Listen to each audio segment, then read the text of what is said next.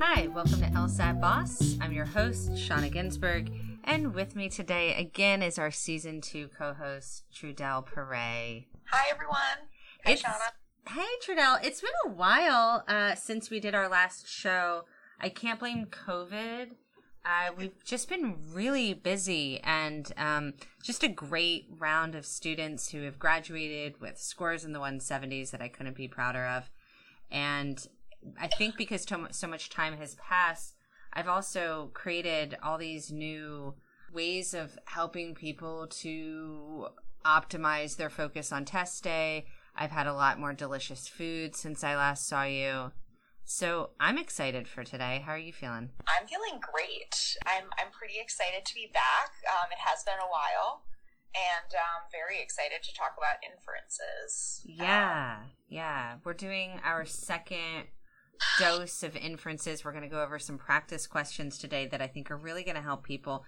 Inferences tend to be this very challenging, intensive, complex question type. I think because in general, anything that's longer than eight lines long makes my brain say to me, "Well, I don't know how to read." Or, or my other my other favorite that is very common. Well, I don't have time for this. So, you know, let's remember that complex questions take a longer time to answer. And of course, when you're in the process of learning, everything takes longer. That's why we don't put ourselves under time pressure when we're trying to learn material. It's also why when you remember going back to elementary, middle school, and high school, you weren't tested every time you showed up to class. Unless that teacher was evil, but you weren't tested every single time. You were learning and then you prepared and you got to study. And that's what all of this is. And a lot of people that are listening are using this as a supplement for their own self studying or they're, you know, working on their own lessons with us. And so this is a great supplement to keep you going. Um, I hope it's working for you. And I hope that no matter how challenging this gets, you don't say, oh, this is too hard. I shouldn't be an attorney because it's supposed to be hard. And inferences are some of the hardest ones. Wouldn't you agree? It's really sort of a different, like a little bit of a departure from the structure that we've been talking about. There's not an argument with a conclusion and a premise per se. You're actually looking for the conclusion, and so I think that kind of like creates a lot of space where you can trip up a little bit if you're not really sort of grounded in the fundamentals and know what you're looking for. Right, because otherwise you're sitting there creating a conclusion that is just fun and your own perspective on life and bringing in some fun outside information. Maybe they're talking about dinosaurs and you're really into dinosaurs. So, what fun conclusions you can come up with? But that's not what inferences are. They're not fun conclusions, they're conclusions in the answer choice that comply with the conclusion analyses, right? So that means if you say, why, how do I know this is true? You have to be able to find evidence in the form of premises in the argument. Otherwise, that answer choice is some other argument's conclusion, not this one. And lately, I've been telling people, you know, if you're looking for something that's relevant, an inference that says bananas and oranges is not going to be an inference or a conclusion to an argument that's about apples and grapes right? It just would be absolutely utterly irrelevant and it's not like you're missing something and you need to panic and try to find the bananas, right? They're they're not there for a reason. That's the conclusion to the banana argument.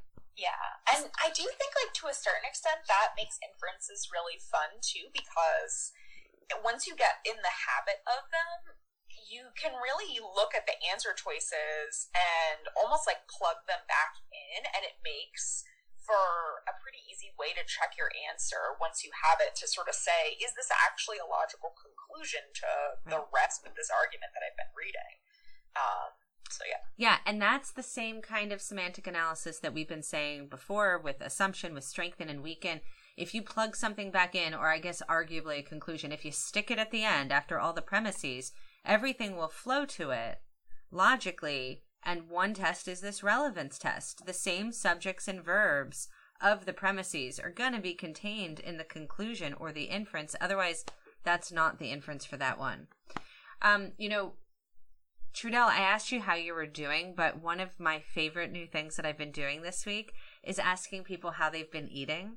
You know, a lot of people, uh, we get so far removed from the basics of kindergarten where like everything was done for us and like we were taught how to like, you know, eat well and sleep well um, and, and get dressed. And then we have these really fundamental issues as we get older with the basics. We have eating issues, we have sleeping issues, and so forth. So I think that's going to be my new thing. I'm just going to ask people how you've been eating, and I might end up with some really good ideas for for dinner options, or you know, I mean, that's what happened last time when we talked about pizza. So yeah, it's it's also a good question because I feel like with how are you doing, it's really easy for people to answer with "oh, good."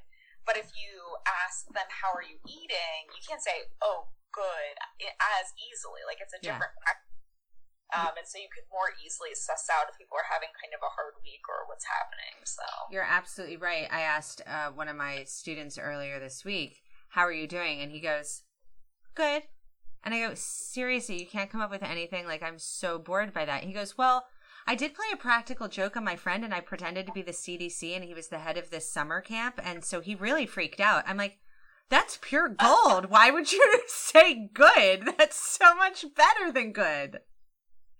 I love that. Um, I'm gonna steal that practical joke. I don't know. Thank you, Shauna student. That's awesome. Yeah, right. Called him up and he goes, um, "I understand that you're violating COVID restrictions because there are camp counselors that are within six feet of one another, and we're going to shut this whole thing down."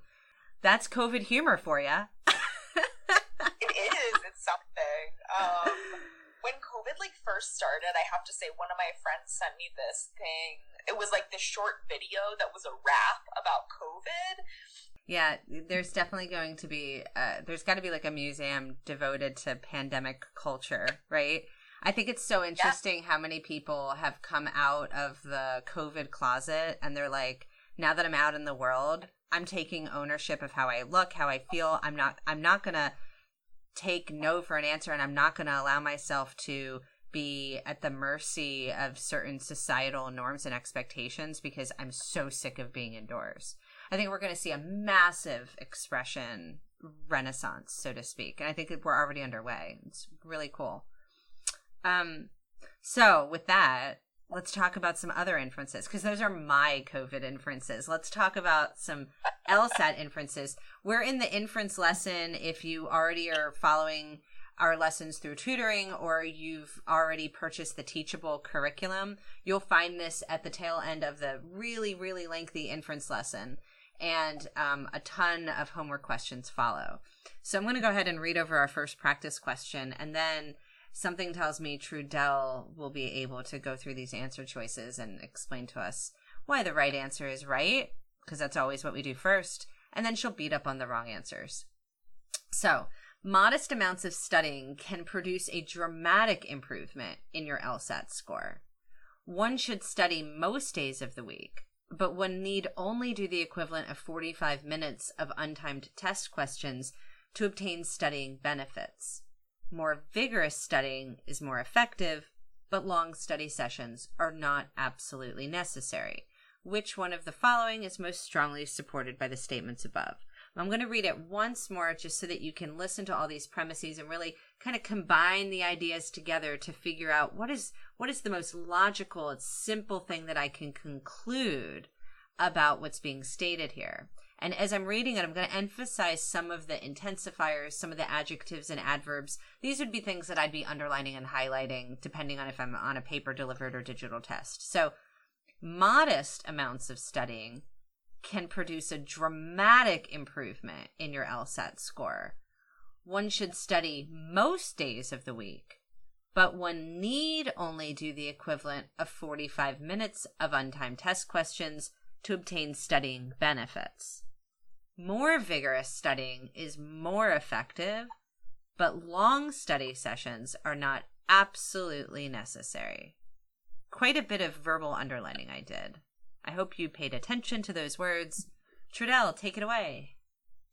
Thanks. And um, your verbal underlining was very helpful. Um, so as I'm listening to this, um, things I'm pulling out um, that Shauna really underlined there dramatic improvement, modest amounts of studying, And then they have this sentence in the middle here that gives you some good criteria that you can be looking for as you're going into the answer choices. So the first answer choice that we have here, which also happens to be the correct answer choice, a. Having a long study session most days of the week can produce a dramatic improvement in your LSAT score. Why is this the right answer choice? Well, first, um, you'll remember that we underlined or thought about dramatic improvement, um, which is definitely included here. Um, and then, what are they saying qualifies you to get that dramatic improvement? Like, what what are they concluding can get you to that point?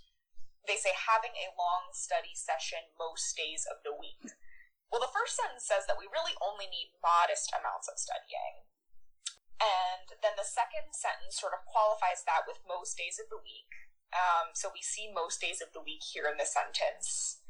But then the third sentence also says more vigorous studying is more effective. So the minimum that we need to put in is modest amounts of studying. But this answer choice goes sort of above and beyond that, right? It says having a long study session um, most days of the week can produce a dramatic improvement in our LSAT score. So it, it at the very least satisfies that criterion of modest amounts of studying. And it also satisfies the criterion of most days of the week and is saying that that can create the dramatic improvement we were talking about. That word satisfies that you that you used, it reminds me of the word sufficient, which means it's enough to get you there. And so having a long study session most days of the week can produce a dramatic improvement in your LSAT score. Yeah, that's enough to get you there, but way less was also enough, right? The long study they said was not absolutely necessary. So this is one of those types of logical uh, inferences where certainly if you have requirements A, B, and C that you have to meet, and you come in and go, well, I just did A, B, C, D, E, and F. Well, you've met them, but D, E, and F were not absolutely necessary. They weren't necessary at all. What was necessary, what was sufficient, in fact, was A, B, and C. For sure. And I think if you're breaking this question down, if you're sort of starting out looking at these, one thing that can be really helpful is actually building that set of criteria. Like saying, as you're looking at it, okay, what do I actually need to get the dramatic improvement?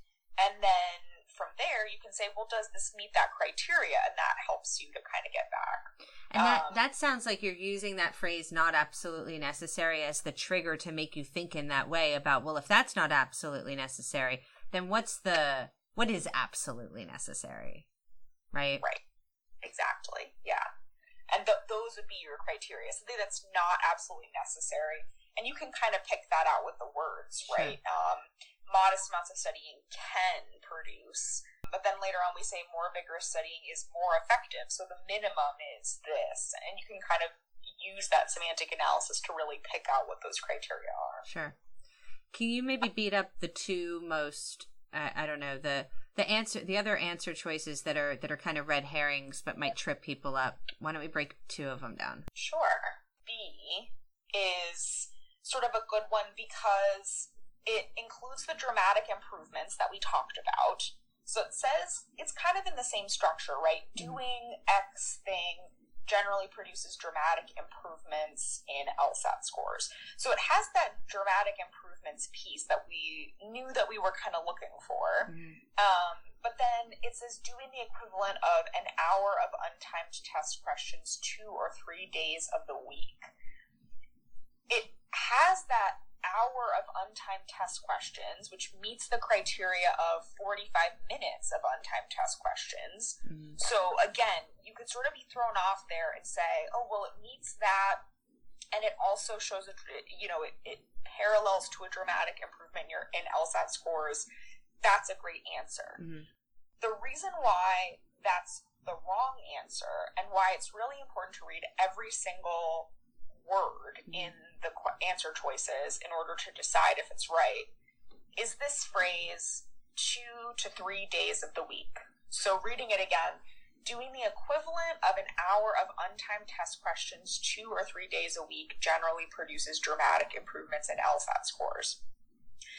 That two or three days of the week is the piece that doesn't meet our criteria because we say one should study most days of the week.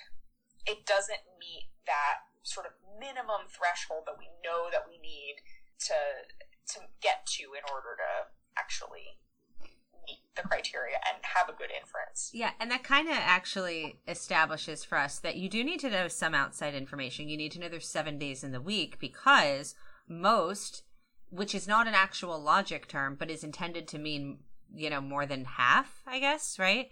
So more would be would have to be greater than 3.5 days right? Some by logic definition means not all. And if if b said doing the equivalent of an hour of untimed test questions some days a week that would be easier to eliminate because they use the word most. And so here you yeah you do need to know how many days a week there are and then do the math and go okay so which word most or some goes with this? I think that was a great one for us to to review because there the two or three isn't explicitly mentioned right? It's the it's the converse of the most that we needed and I would add too, um, that's a really, really great point. So you're sort of bringing up that there is a very little bit of outside knowledge, mm-hmm. and I think this really connects well. At the beginning, we were talking about how really don't want to bring if you have a lot of external knowledge on this topic, like say that you were a studying and test taking expert, which by the time you take the LSAT, you may be. Um, One can hope. you don't need really all of that knowledge. Just need really general basic knowledge, you know, d- number of days in the week, you know, like just like really sort of basic. Things. Yes. However, I will say you also need to know business 101, like what is revenue, what is profit, what is cost. Mm-hmm. Right? I don't think you have to know like in great detail what it means, but you have to know that those numbers go hand in hand in a way that if you're trying to make quick profits, then you could, somebody that is trying to dispute that might say, no, actually, there's a lot of costs, and this will take a long time for this business venture to be completed. So those are terms that I think people need to know. Which I every once in a while I, I discover, wow, you do need to know a bit of like undergrad common sense, but like but it's still basic, right? And these are still words that you probably had to learn through high school anyway. So, just one more that I think is interesting to look at. Uh, D says, aside from studying, there is no way to improve your LSAT score. And Trudell's just sitting here smiling because she just knows that that's the wrong answer. What gives it away for you?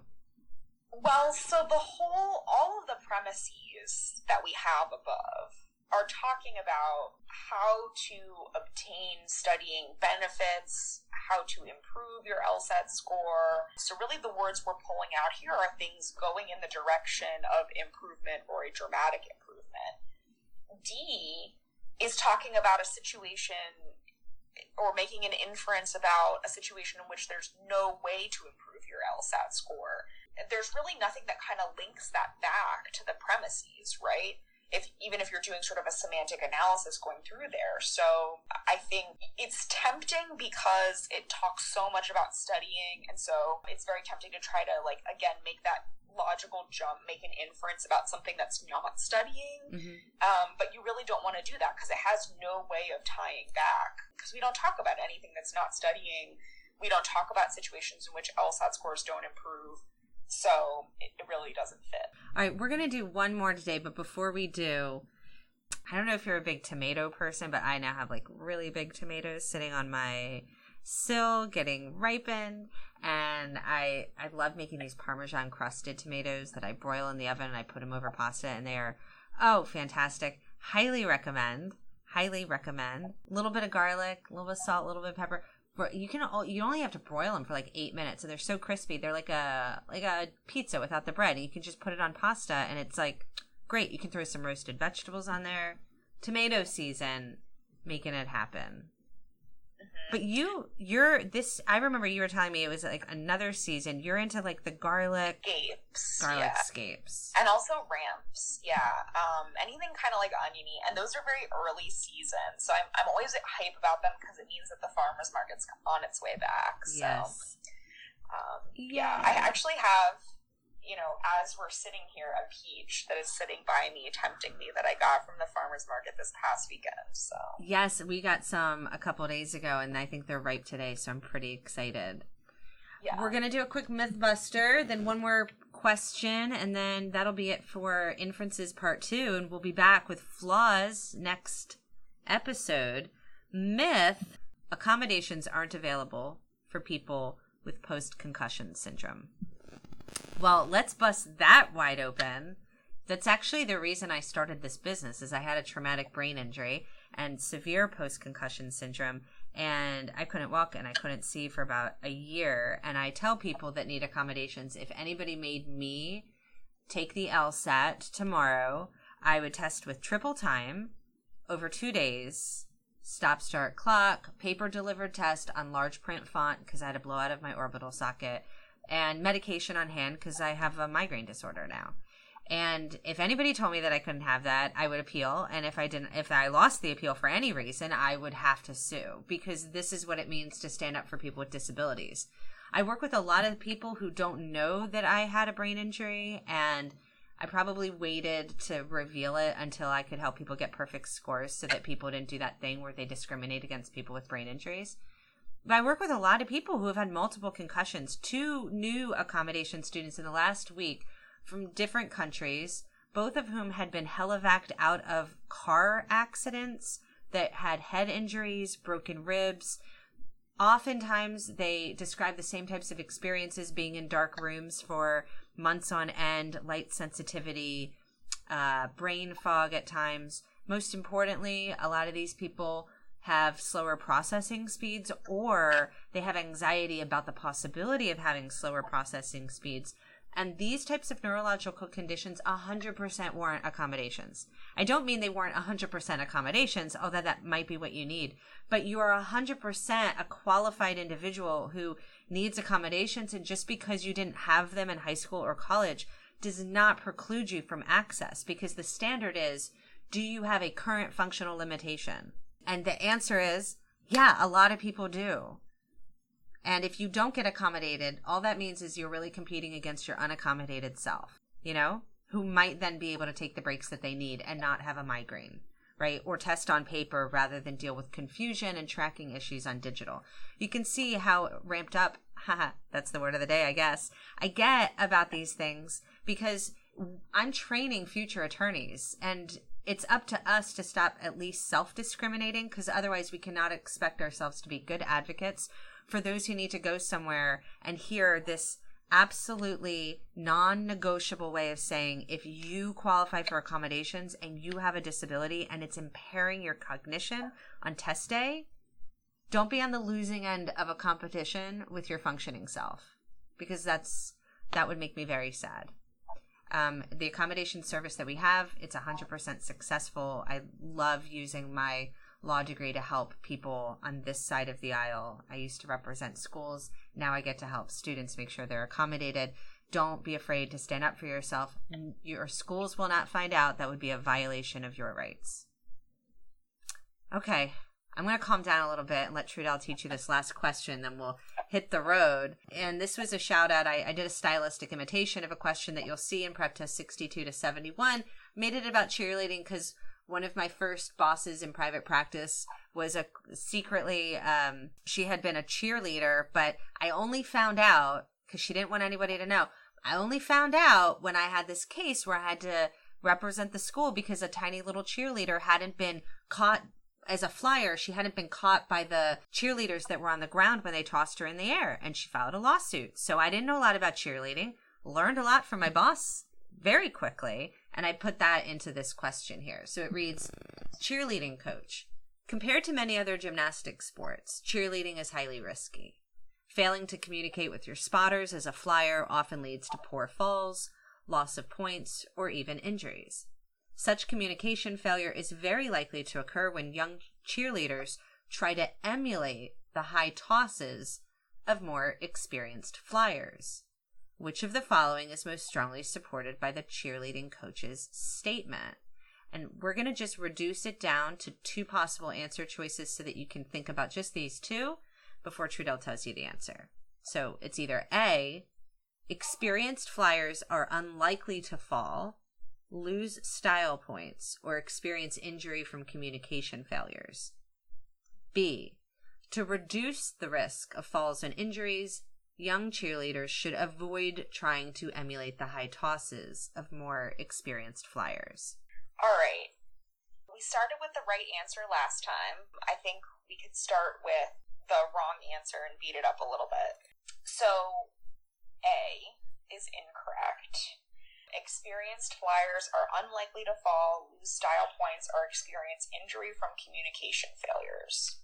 So there is not a lot really to support this answer in the premises. Um, it could be tempting because you see in here that they talk about experienced flyers and that the communication failures are likely when young cheerleaders do it and, and so you might be tempted to assume the opposite, but you can't do that. There's really not much in here about experienced flyers, other than that we know that young cheerleaders can often have communication failures and then possibly have injuries as a result of emulating them. So, because we really don't have anything about experienced flyers, we can't really assume anything about them. Um, so, A cannot be correct.